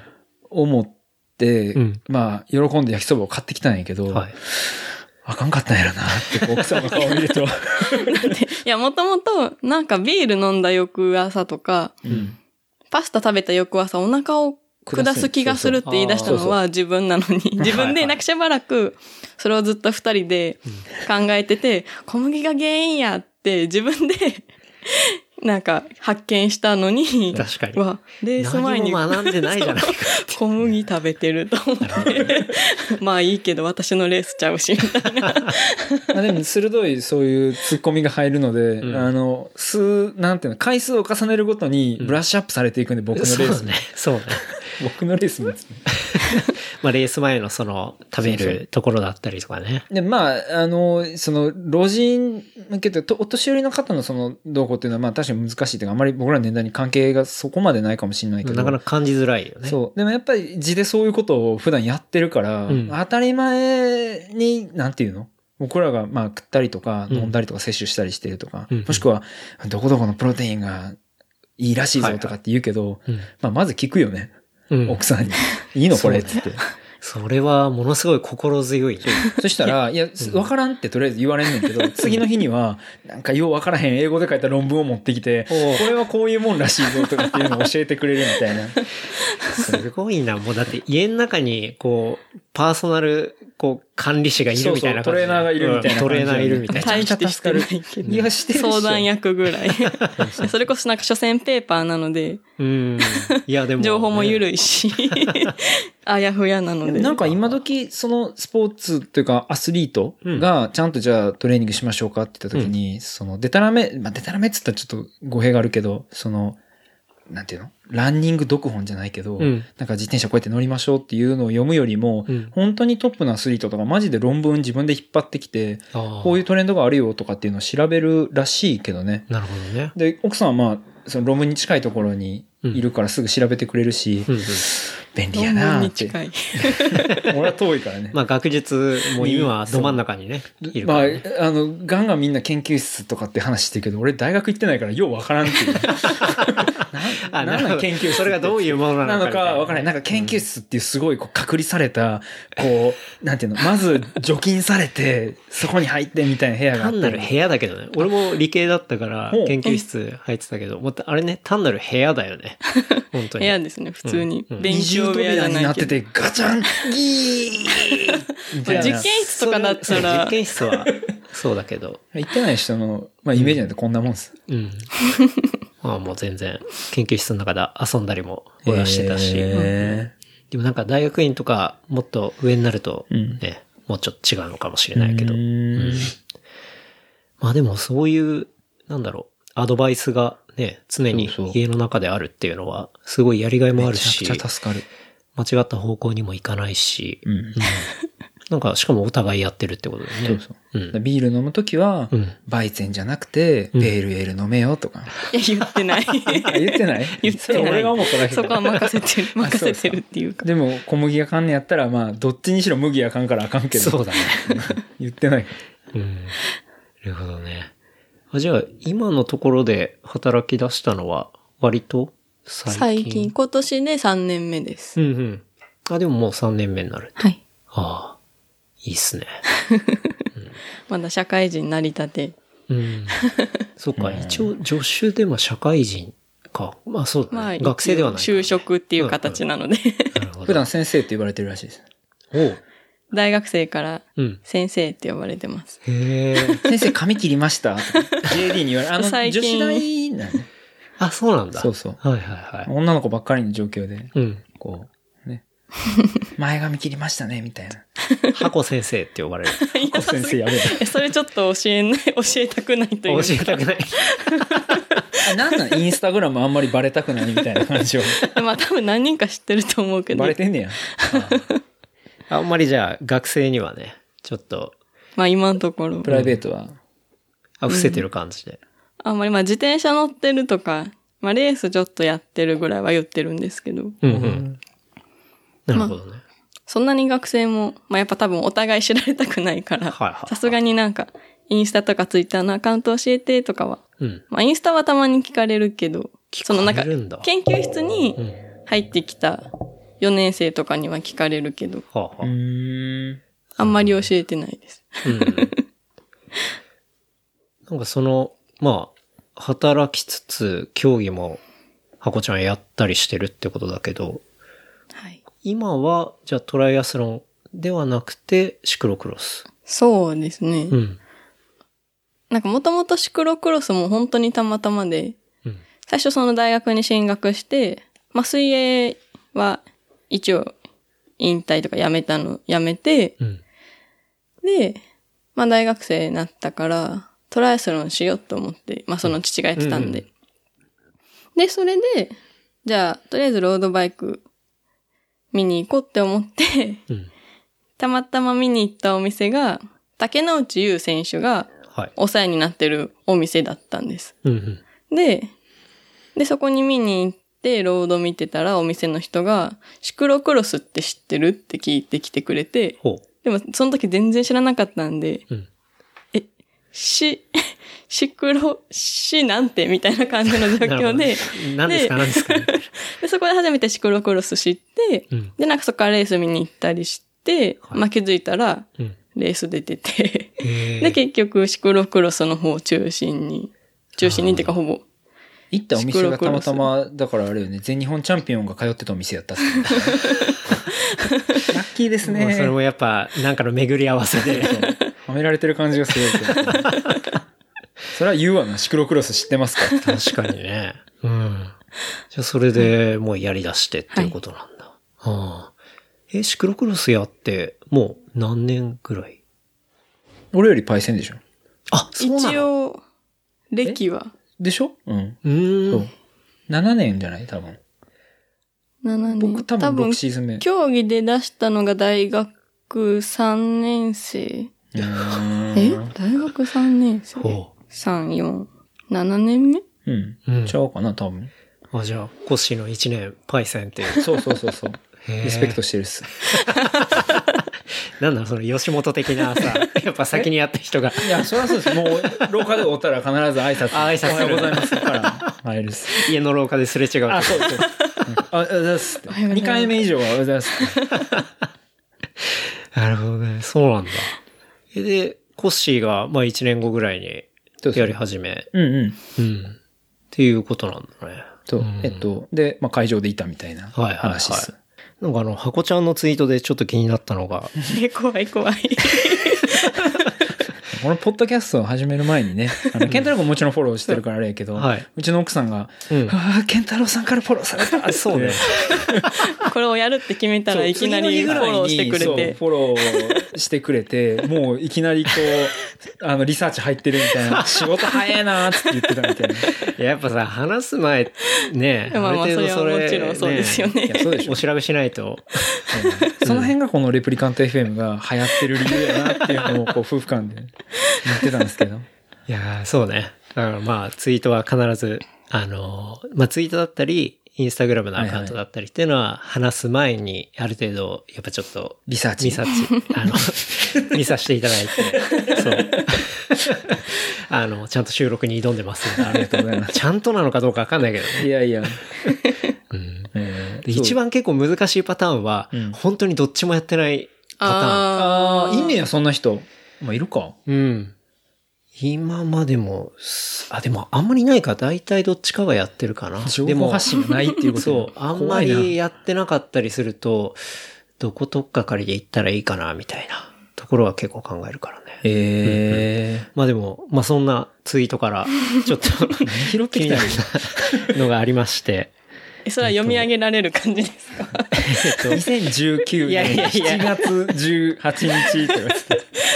いや、なんか、その、結婚した同僚が、彼女と共にあれこれ忙しくのを見るたびに、なんか、私たちは良くも悪くも、ほぼシームレスに結婚してしまったなと思うみたいな。書いてたね。書いてた書いてこのシームレスに結婚してしまったなと思うっていう、このツイートがあって、このシームレスって、何だったんだろうなっていう。た。いや、もともとうん、同棲してたので結婚する前から。はいはいはい。うんで、なんか結婚するにあたって、はいはい別に新しく家を探さなくてもいいし、うんそうで、ね。なんか別すぐにうん、まだ挙式もしてなくて、うんはいはい。まだなので、式を探、式場探したりとか、うんうん誰呼ぶとか、わちゃわちゃする。そういう作業もなく、ああ、なるほどね。なんか、なので本当に、まあ、親、家族内のやりとりと、うん。で、あと私がいろいろ書類、うんうんうん。名前変えるのはいだけで、うん。で、なんか、あ、で、だったので、それで一方、なんか同僚が、うん。その結婚するって決まって、はい。なんかその式場見に行ったりとか、うん。なんかそのゼクシーの、はい。式場紹介に行って、で、なんかさらにそ、そこで紹介された、うん。なんだっけ、あの、お金の、お金？お金？あ、ファイナン、フィナンシャルプラン、ププランナーにあったりとか、はい。FP に。はい。で、あとなんか、家、今週見に行って、来週も見に行くね、みたいな話をめちゃめちゃしてその話聞いて。たら、うん鳥肌立つわ。なんていうか、一気にこう、ライフイベントのでかいやつが押し寄せてる。で、なんかいろいろくない？大変じゃないですか、そういうの。うんで、なんかそれを協力して、うん。こういろいろやってて、まあそのうち出てくる問題とか、それいちいち解決してて、うん。うん。わ、なんかすごいなと思って。うん。なるほどね。じゃあ結構大変そうだなってのを見てたから、まあ、はこちゃんたちの場合はまあ一緒にもう住んでるし、はい。っていうのもあったから、まあ、そんな、まあ普通にすんなりはいなったから、まあじゃあ確かにそれはシームレスだ。シームレスっていうかなんか、シームレスって言葉のチョイスだけど、完全に。チョイスがダメだったからなんかすげえこう、簡単に結婚しましたみたいな。まあそれ言いそうかもしれんけど。い。や、本当に簡単なのはすごい良かったけど、んまあ今、うんまあ私だけかもしれないけど、今の暮らしに、文、文、文句がって言ったらおかしいけど、うんうん。問題がゼロではないから、うん。まあなんかその、いろいろ同僚みたいに乗り越えていくうちに、はいはい。処理できたうん問題とかもあったんかなと思って、あーとかなんか深まったりすることとかがあったんかなと思って。良くも悪くも、みたいな。で、まあ、シームレスはうん、もう完全に、同性から書類だけ変わったみたいな、そうスライド式だったんで、なるほどね。なるほどね。うん。うん。みたいな。そういうことね。まあ、どっちも、こう、いろんな、まあ、プラスマイナスあるかもしれないけど。うん。それで良くも悪くも、シームレスに行って、シームレスな結婚生活ね。シームレスな。縫い目なしの。縫い目なしの。うん。そういいかな、それで。もうちょっとなんかやったら、まあ一応今結婚式の段取りはしてんねんけどね、若干。あ、そうなんだ。うんいいね。そうでも入籍した時はしなかったからさ。ああ、そうね。うん。うん。ほんまに書類提出、まあまあ、親、両親に会いに行ったりとか、はいまあ長崎に両親を連れて行ったりとかっていうことももちろんしたけど、うん。まあ別にそれ以外のことは本当に書類を提出したのみみたいな 感じなような気もするしね。シームレスじゃシームレスか。シームレス。なるほどね。あ、そういう意図があったってことですね。シシームレスがダメだ。いや、全然ダメじゃないと思う。なんかあの、ハコちゃんのツイートを見ると、まあツイートつながりでいくと、あの結構四国の話題が、あの四国の、えっと、高知。コーチが。うん、の話題がねそう、よく出てきていて、高知は好きなんだ。好きになりましたね。最初なんでかな？なんでやったんやろ？えーっと、あの、車を買いまして、はい。で、車でどっか行こうかみたいな話からやったんかな。まあなんか、知り合いがいる？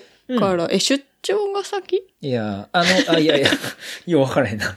えっと、まあ、せっかくこう付き合ってるし、で、うん。お互いに自転車乗ってるから、うん。どこかに、まあ、車に自転車を乗せて、うんうんで、その現地で自転車に乗りましょうみたいなことはを、こう、よくよくしていて、うんで、たまたま行った先が、その、高知うん。がいいよって聞いてたのと知り合いもいるから、はいじゃあその人にルートアテンドしてもらおうや、つって、うん。行った高知がめちゃくちゃ良かったっていう話、多分。んめっちゃ景色も良くて、うん。で、あと、まあ、その、日本酒結構好きなので、日本酒が。うん お好きで高知日本酒いっぱいあって、はい。美味しくて、うん。で、なんかそれですごい、あめっちゃ高知いいってなって、うんうん。なんか自転車乗り乗りながら景色もいいし、はいお酒もいいし、はいご飯も美味しい。美味しいはね。この、あ、で、二人では2回、うんうん。同じ年に行ったよね、夏と。そうやったっけ？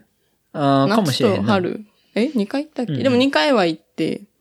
で、なんか最近ちょうど多かったのは、最近その学会の出張で高知県に行ってきて、はい。で、またその時に、まあ日本酒を飲み、うん。で、ちょうど、カツオが、戻りガツオの時期なんかな。で、カツオのたたきがめちゃくちゃ美味しくて、で、改めて高知最高って再確認して、まあそれが最近のツイート。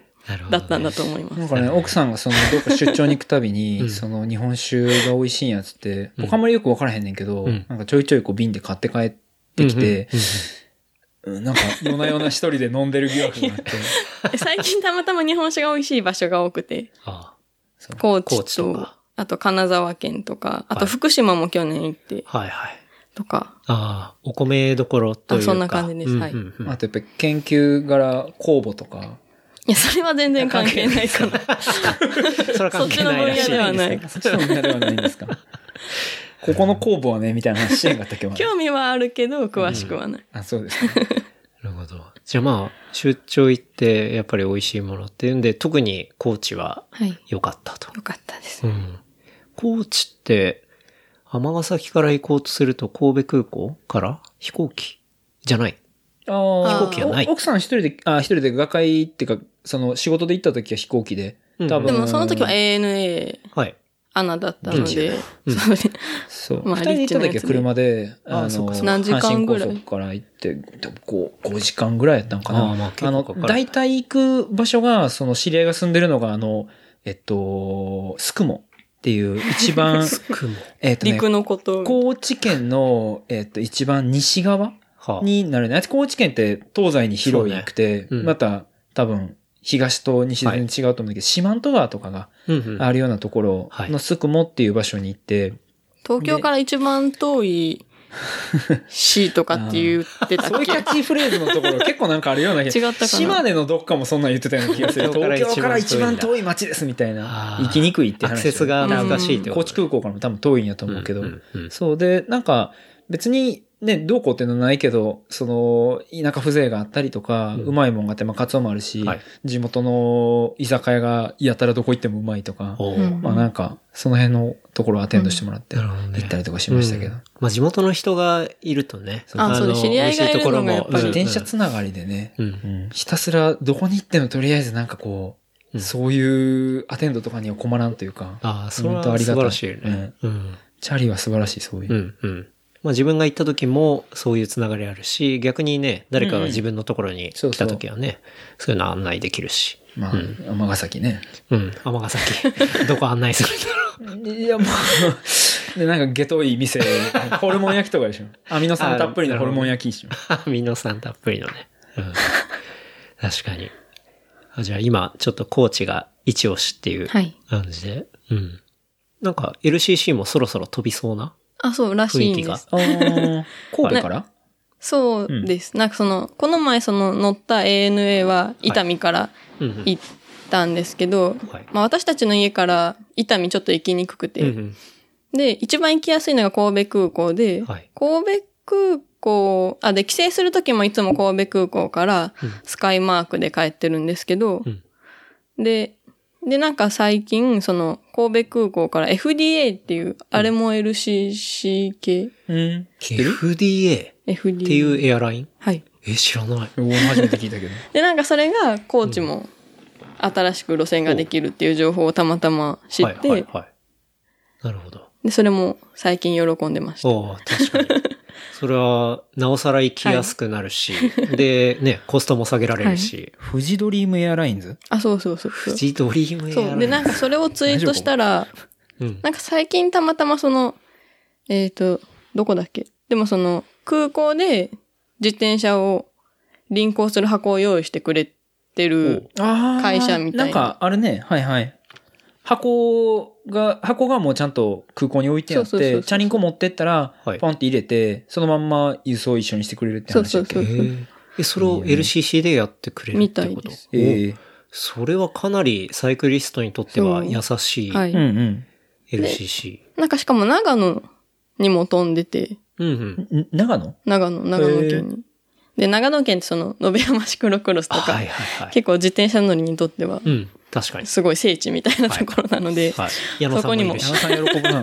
そこにも飛んでるぞっていう情報を知って、矢野さんという神がいて、まあそれで統治されてる。矢野神が。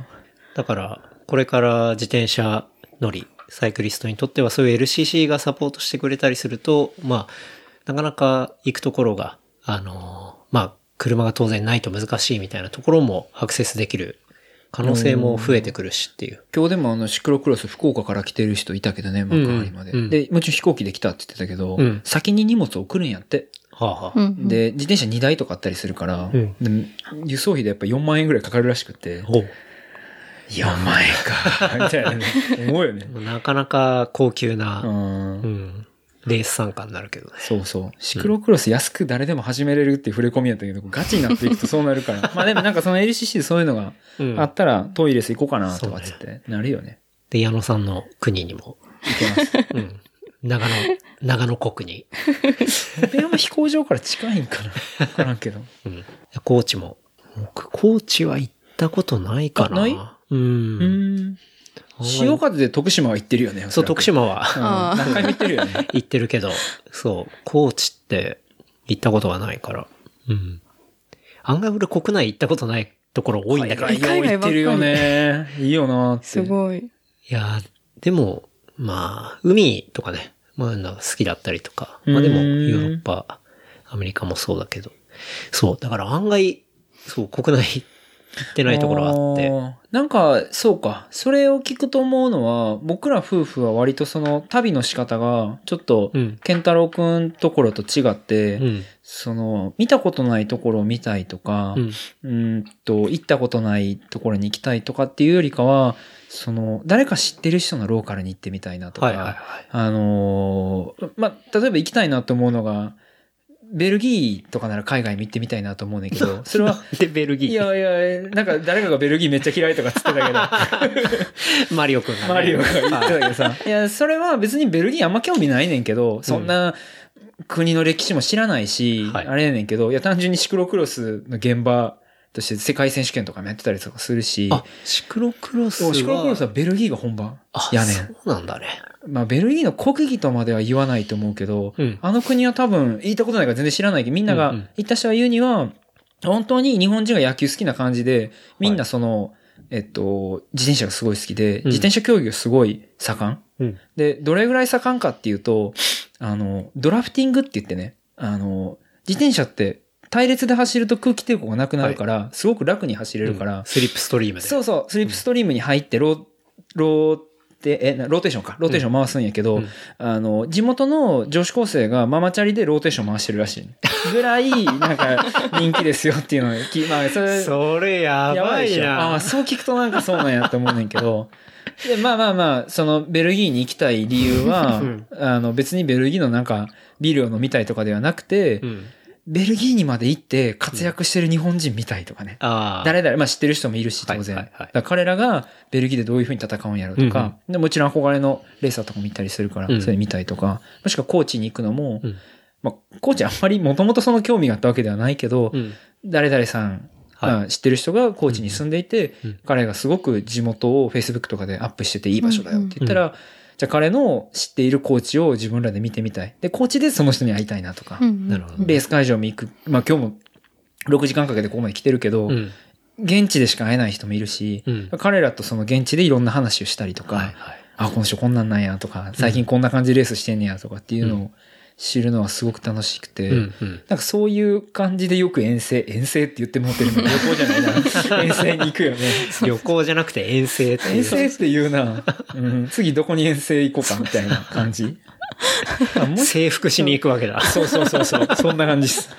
いや、面白いね。そういう楽しみ方もまあ、うん僕らはあるかなとかって言ってしてるけど、いいねそう。んん確かに。まあ、貧乏症で割となんかその知らないところに急に例えばハワイでも、えっと、どこでもいいけど行って、なんかこう思ったように楽しめるかなっていう不安感もあって、だったらまあローカルの人に任せた方がうん安牌みたいなのは、うんまああるよね。うん。でね、コーチちょくちょくうん行ってるかな。すごいいい場所やったな。ううんん。うん。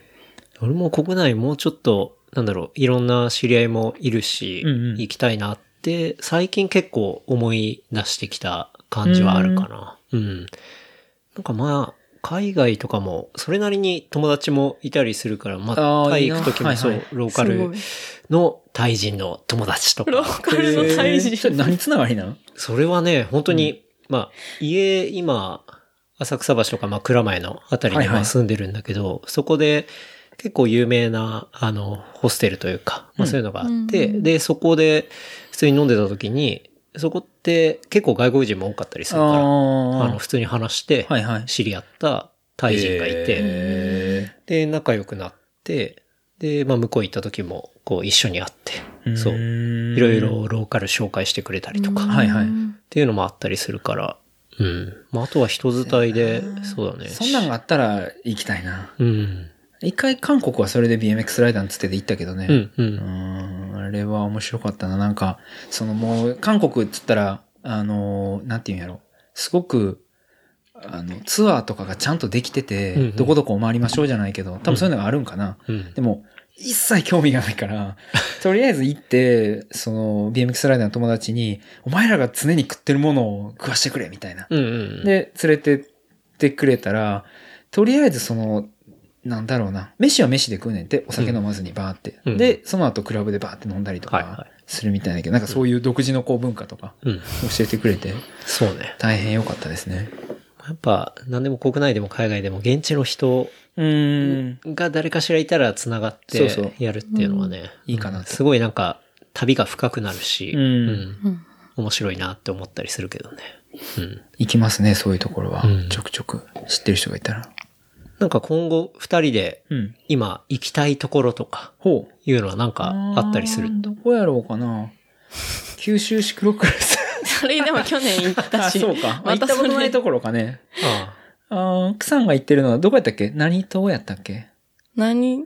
ああ、えっ、と、小笠原諸島。あ、小笠原。行ったことある？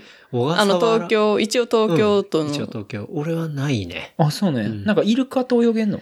そう。ああ、あるね。う んうん。自然のイルカと。イルカの速度で俺泳がれへんと思うけど、奥さんは泳げそうな気がする。いや泳げないあ 泳げないですか？確かに。ううんん。イルカ、イルカとね、しっかり並走して。そう、バタフライで。また、まあ、そ、そこはドルフィンキックって言ったああ。ちょっとカットしてもらって、あの、ドルフィンキックで、ドルフィンキックでね。せ、せやな。うん、もう、もうボキャブラリーがちょっとなかったわ。そう、なんか、一週間ぐらいでも、船が何日に一回とか。そう、なんか以前調べた時は、東京から小笠原まで出てる船が、5日か1週間に1回しかうん。ないから、少なくとも1週間は向こうに滞在しないといけないっていう。めちゃくちゃ行くのに、その休みも必要だし、で、船乗ってる時間も確か24時間ぐらいそうです。ね。マジで？一泊船で一泊みたいな。めちゃめちゃ長いから。あの、結構ちゃんと意を決していかないと、うん。っていうところだから。かな？そう。いやいやいや、絶対若いうちに行った方が楽しいと思う。ほんまっすか、うん。うんうん。車で行けるところがいいな。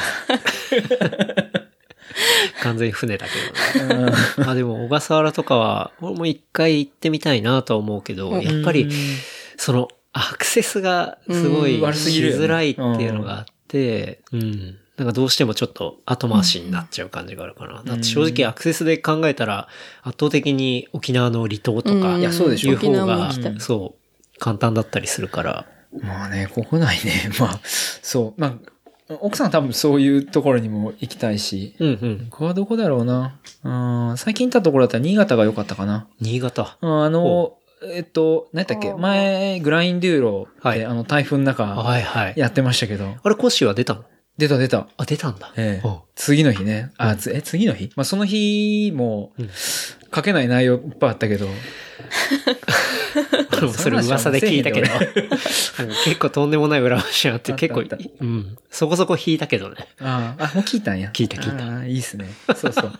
で、まこれだって、その話するとうん、完全アウトになるでしょ。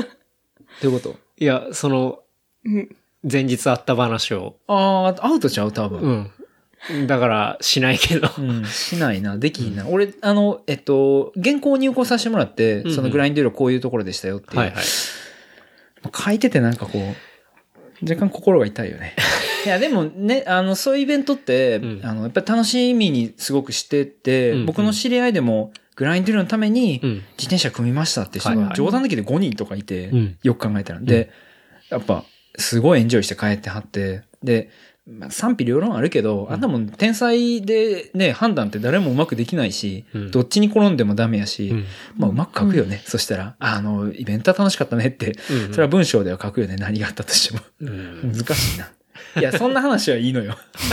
それはなんか新潟の話をしたい人が多分そう、誰かやってくれるから、まあしてもらって。新潟ね、あのー初めて行ったんやけど、うん。えっと、あーまあ、その新潟のなんか何々が美味しいとか俺よくわからへんけど、うんまあ、自転車のつながりで行くので、うんえっと、自転車で、えっと、お店に行って、えっと、なんだったっけ？ちょっと調べさせて。大丈夫大丈夫。ごめんごめん。この調べてるとこつまめるから全然大丈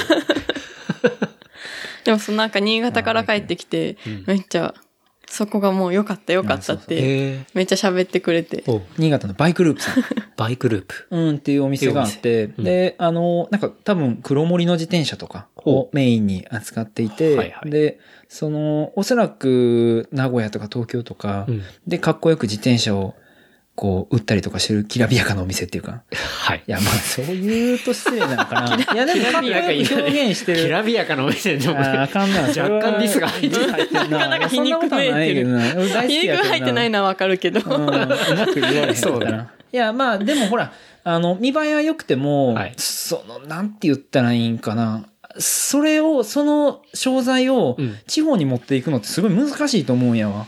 うん。なるほでど、。そこで売れるかっていう問題もあるけど、はいはいはいそれをちゃんと新潟のローカルで根ざしてやってはって、うん。で、あの、そこには、えっと、僕はその時行ってないけど、マウンテンバイクのトレイルがあったりとか、はいはい BMX がすごく、上、あ、上越市？うん。新潟の上越市ないけど、BMX の、えーレースのコースもあったりとか、うんうんトレイルもあったりとか、はで、そういうローカルもちゃんといて、それをうまく回してて、お店もかっこよくて、うんで、そこに、グラインデュールで参加した、あの、海外のかっこいいライダーとかもいたりとか。で、あの、みんなでパーティー、いろいろやっていろんなことを喋ったりとか、うんうん。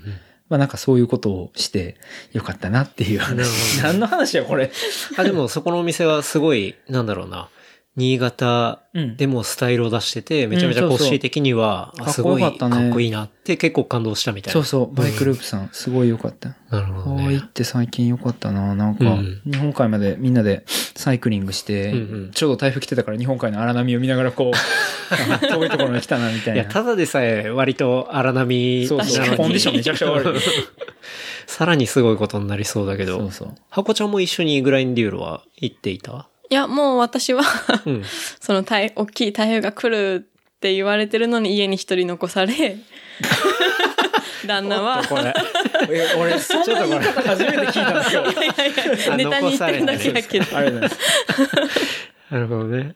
あの、こう、寂しく、こ恐怖に震えながら、ち 台風の。ゃんと雨戸閉めていってなーって言われたから雨戸も閉めていったんやけどね。うんうんまあでも大阪は何事もなく。ねそっか、あの時のタイミングの台風だと、そんなに大阪の方は、そうですそうね。そう。それたでね。うんそう大丈夫やったよね。うんまあ、むしろ関東とか、まあ、中部あたりだったりっていうのを結構ど真ん中通ってた感じだったもんね。うんうんうんうんうん。うん。でしたね。グラインデューロは、でもまあ、コッシーも、まあしっかり当然完走して、うん。うん。面白かった。グラインデュールの話すんの？しね、したくない。いや、したくないことはないけど、いやーうん。いいんじゃないですか。誰かに任せたらいいんじゃないですか。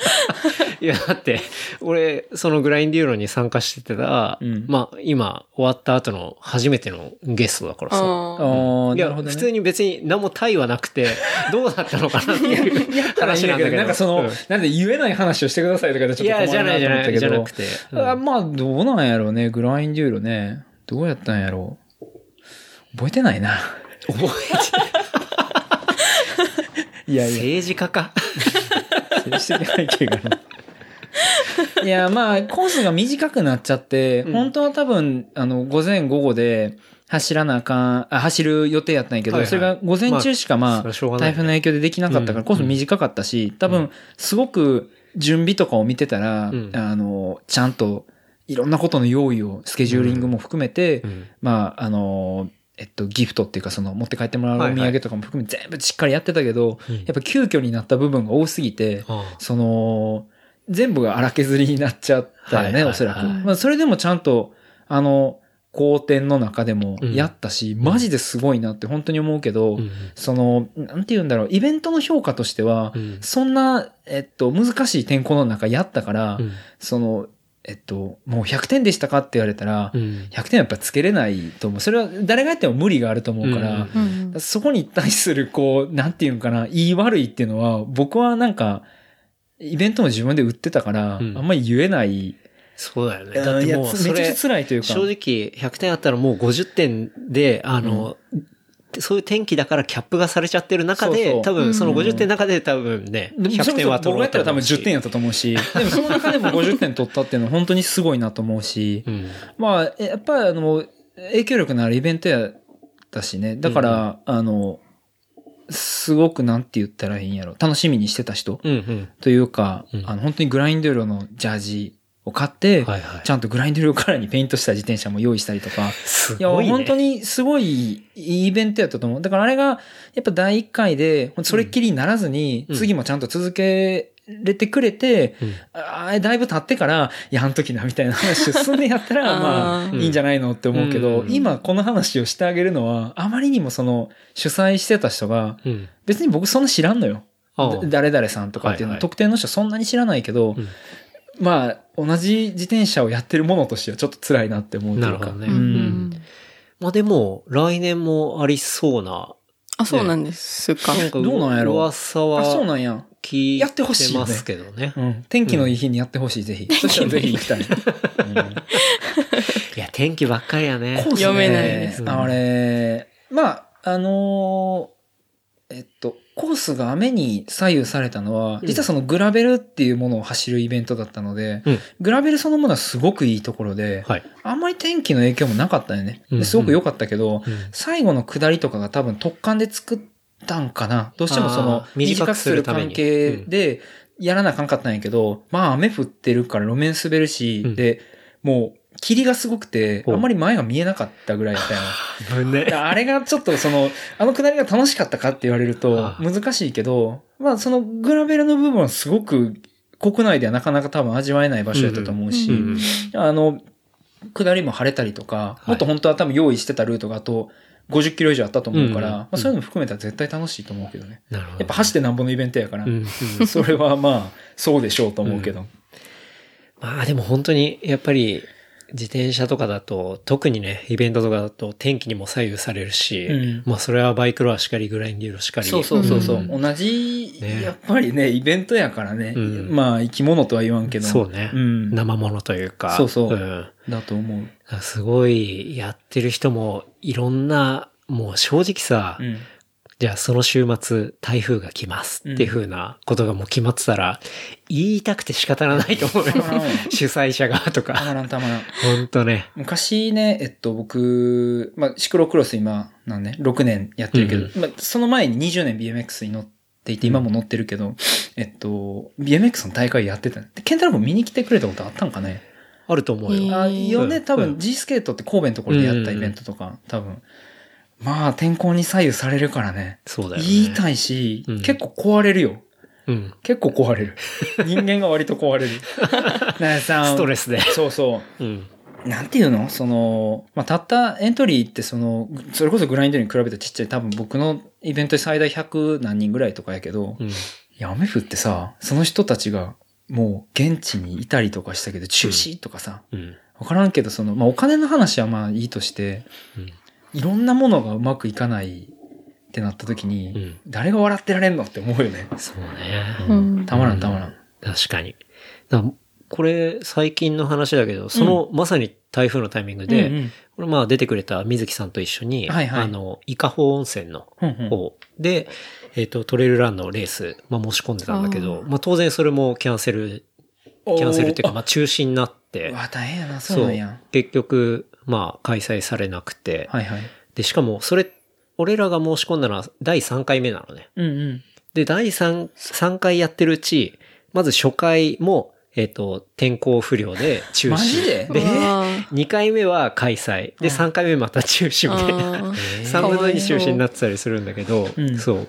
でも、やっぱり思想会とか行ったりすると、やってる人とか、やっぱりすごい、こう、みんなに来てほしいし、うん真面目にやってるし、うんうん。どう盛り上げようってところめっちゃ考えてたりして、まあ、ホスピタリティもすごいし、だから、まあ、トレーラーのレースもそうだし、自転車のね、ああいう外でやるものっていうのは、特にその、イベント開催をしている側うん。とかは、まあ、俺はもう全然参加する側の視点なんだけど、まあ、めちゃめちゃリスペクトするし、うん。うんまあすごい苦労もあるのもわかるし。いや、この前、いや、それこそマリオも審判やってくれてるけど、うんだ彼もその一人よね。そうね。そういう人が、まあ、さっき話出た矢野さんもイベント主催してて、はいい、ろんな状況下でやってるけど、うん。彼らの思いはどこに行くのみたいな。で、それを簡単に引っ張り出してさ、その、あのイベントは良くなかったとかさ。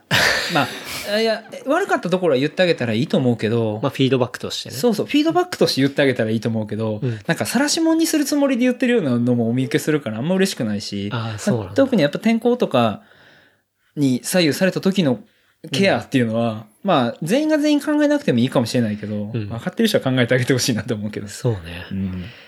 俺もだってグラインデューロで見たら、なんかツイッターですっごいうん。運営に 結構めちゃめちゃ言ってる人とか、ええあ、そうなんや。そうなんか、あ、フェイスブックでコメントついてたね。そうそうそうそうあー見た見た。とかうん。見たりしたから、いやー、それ、まあそれはフィードバックではなくて、うん悪天候の時になんていうんかな、良くない、その、えっと、コメントが作ってるのはもう、なんていう、テンプレートよね、あれもう。必ず、はいはい、ついたついたみたいな感じになってるから、うんまあ、これに懲りずにやってくれっていううんところに尽きると思うけど。そうね。確かに。まあ、そこら辺もね、やっぱ応援してるものだったり、まあ自分が好きなものっていうのは、まあ、しっかりフィードバックをしつつも、やっぱサポートする姿勢っていうところがまあ大事かなとは思うけどね。そうやね。だって、グラインデュールわざわざ海外から連れてきてる、まあ、どういう仕組みでやってんのかちょっと詳しくわからないけど、わざわざ日本に来てやってるわけよね。うんうんで、で、その時にびっくりしたのが、韓国とか、あれ多分シンガポールの人かな。かうんまあ、あの、アジア圏の海外の人も、グラインデュール現場に行ってさ、うん。すごい楽しんで帰っていきはったんやけど、はいはいいや、別に日本でたまたまやってるけど、これ韓国やったかもしれないし、うん別のアジア圏でやったかもしれないけど、日本でやってくれたことはスーパーラッキーよねっていう。うんじゃあ俺らがうんね、えっと、別の国でやって、そこまで行ってグラインド出れますかって言ったら、うんまあ、出る人も当然いるけど、出ない人が大半で、まあそうだね。そうそう、なかなかその辺は超こうラッキーなことをもう少し把握せよというか、うんうん。うん、あるかもね。そうね。まあ、どうしても受け手側の視点だけになると、まあそういうのが提供されるのが当たり前だとか、そうそうなかなかそこまでね、裏側まで考えるって結構難しいことなんだけど、うんまあ、そこら辺も見れるとね、うんもっと、こう、楽しめるし、うん。な協力もできるかもしれないしとかね。なるっすね。うん。思うけどね。まあコッシーもそうだよね。自分でやってたし、そこら辺っていうのは いや、もう偉いまあ目をったこと言いたいほど何回もある。わかるんだろうなと思うけどね。やってましたね。そうだよね。まあ、またやりたいんやけどね。BMX のコンテストうん。を、まあ、そのやっていて、何回やったのかな ?6 回、7回ぐらいとかうん。をやっていて、未だにその覚えていてくれて、もう7年、8年ぐらい前、はいシクロクロス始める前の話やから、うん。そのぐらい前やったけど、未だにやってほしいっていう声が聞こえて、ありがたいことにいるのでまたやりたいなと。いいね。散々な目に遭いそうやけど。いやでも今だったら、ある程度、こうさ、いろんなイベントにも参加してるし、もうちょっと、その当時と比べたら見れるレベルっていうのも多分変わってねきてるだろうし、あれな。うん。またコッシーがやったらいいのかなとか思うし、特に今、オリンピックのさ、競技にうもん、まに、BMX はなってるし、うんうん。半端じゃないですよ、選手が。最近はどうなの？その BMX 界隈というか。BMX 界隈ですね。うん。BMX あの、フリースタイルって、はい。今年、えー今回の2020のオリンピックから、うん。あの、正式種目になったけど、はい。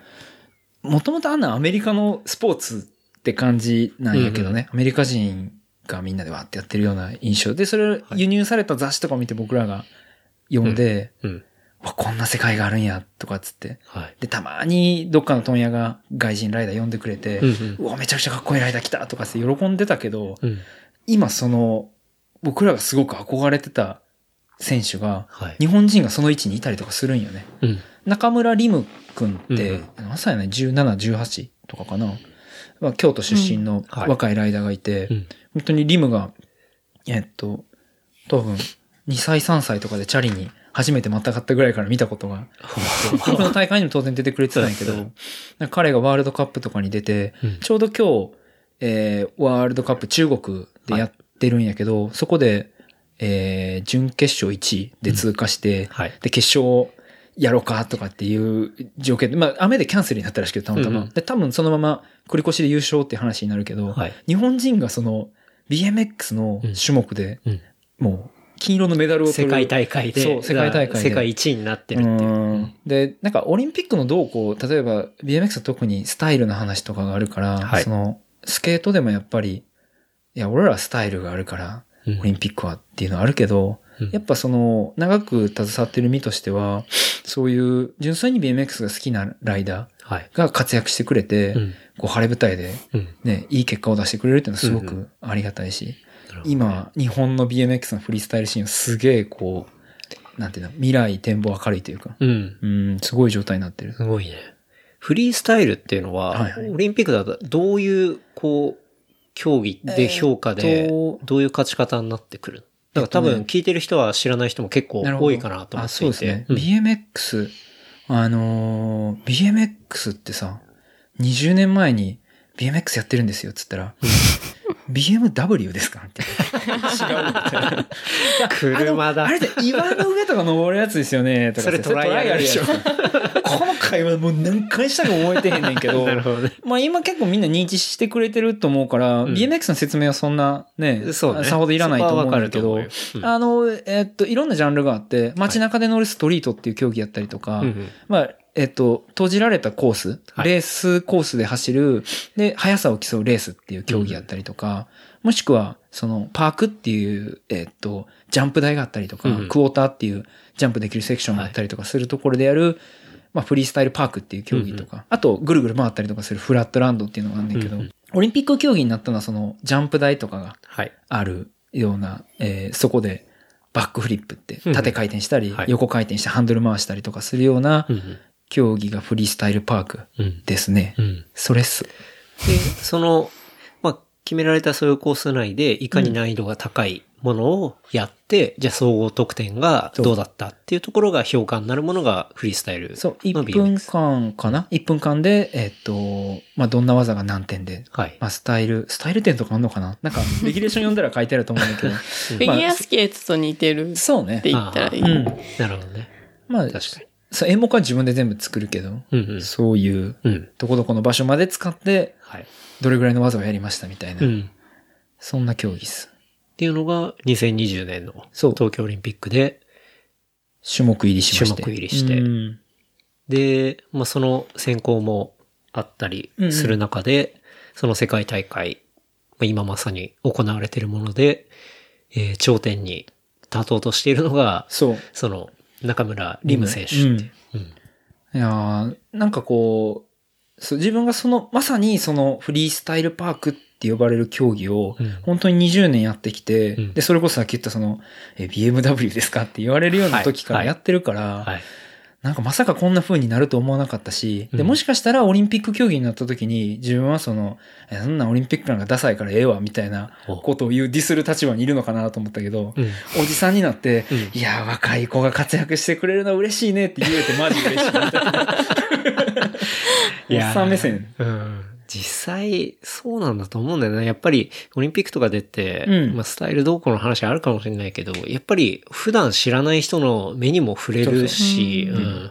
それは、結果的には、まあ、競技人口が増えたりだとか、そうそううん。ってなってくると、うんまあ、業界自体もしっかり潤ってきたりね。まあ、そういういろんな波というか、バタフライエフェクト的な、今、ことがあるとだからあのあれよね、その、BMX っていう競技がまだやっぱりマイナーやったので、うん。で、今からその、オリンピックになろうって言って、で、乗る場所とかも増えてきたし、うん。うん認知度も増えてきてるけど、いわゆるその、ショップって呼ばれるものが、そんなになくて、うん。多分うまくその BMX を売ってお店を回すっていうことが単価が安くて大変やから、まあ。あ、なかなかまだえすごくローカルでずっと長くやってらっしゃる、うんうんあのお店もたくさんあるけど、うんそこまであのいなんていうのみんなが目に触れられるようなところにあったりとかしないから、うんうんまあそのなんていうのその欲しいって思った時に手に取れる場所にまだそんなにないから、うんその辺が課題なんかなと思ったりするけど。うん。まあでも、今後さ、多分、そういうオリンピックとかあって、うん。俺もやりたい、俺もやりたいみたいなキッズが出てくると、はいはいあ、これ、なんか、全然そういう受け口がないみたいな感じになったら、ね、そういうお店もどんどんできてくるかもしれないし、ね、いやー、増えてほしいですよね。うん。うん。やっぱり長く自分がやってる競技が流行ってくれるのはありがたいし、うん嬉しいし。そうですね。確かに。じゃあ結構コッシーからしたら、はい今回のそのオリンピックで、そういうふうな競技として採用されて、で、かつ、まあ、自分の大会にも出てくれたうん。選手とか、まあ、いわゆる、ね何々は俺が育てた案件ですよ。なあの、いやまあ冗談でよく言うけど、はいワールドカップで金メダル取るようなコースよ。を捕まえて、うんはいあリムなんていう大会出てたんやって、もうよう言わんな。すごすぎて。でもなんかそんな冗談がね、こうう言えるような間柄にある子うんが活躍してるような状況ですよね。それはいいよね。うんうん。大うん会ね、うん、そうね。ちょっとコッシーもね、またその自分でやってた大会をね、もうトップオブトップの選手を呼んでね、うんできたりとかね、し、やったりたいですね相当注目されるし、面白いかなって思うけどね。まあ、ライダーが喜んでくれる大会を作りたいですよね。できたら。いいね。面白い。うん楽しいお話は次週後編に続きます。お楽しみに。話したトピックスは、ショーノート、 replicant.fm で見ることができます。番組の感想は、ハッシュタグ、 replicant FM までお寄せください。See you next week. バイバイ。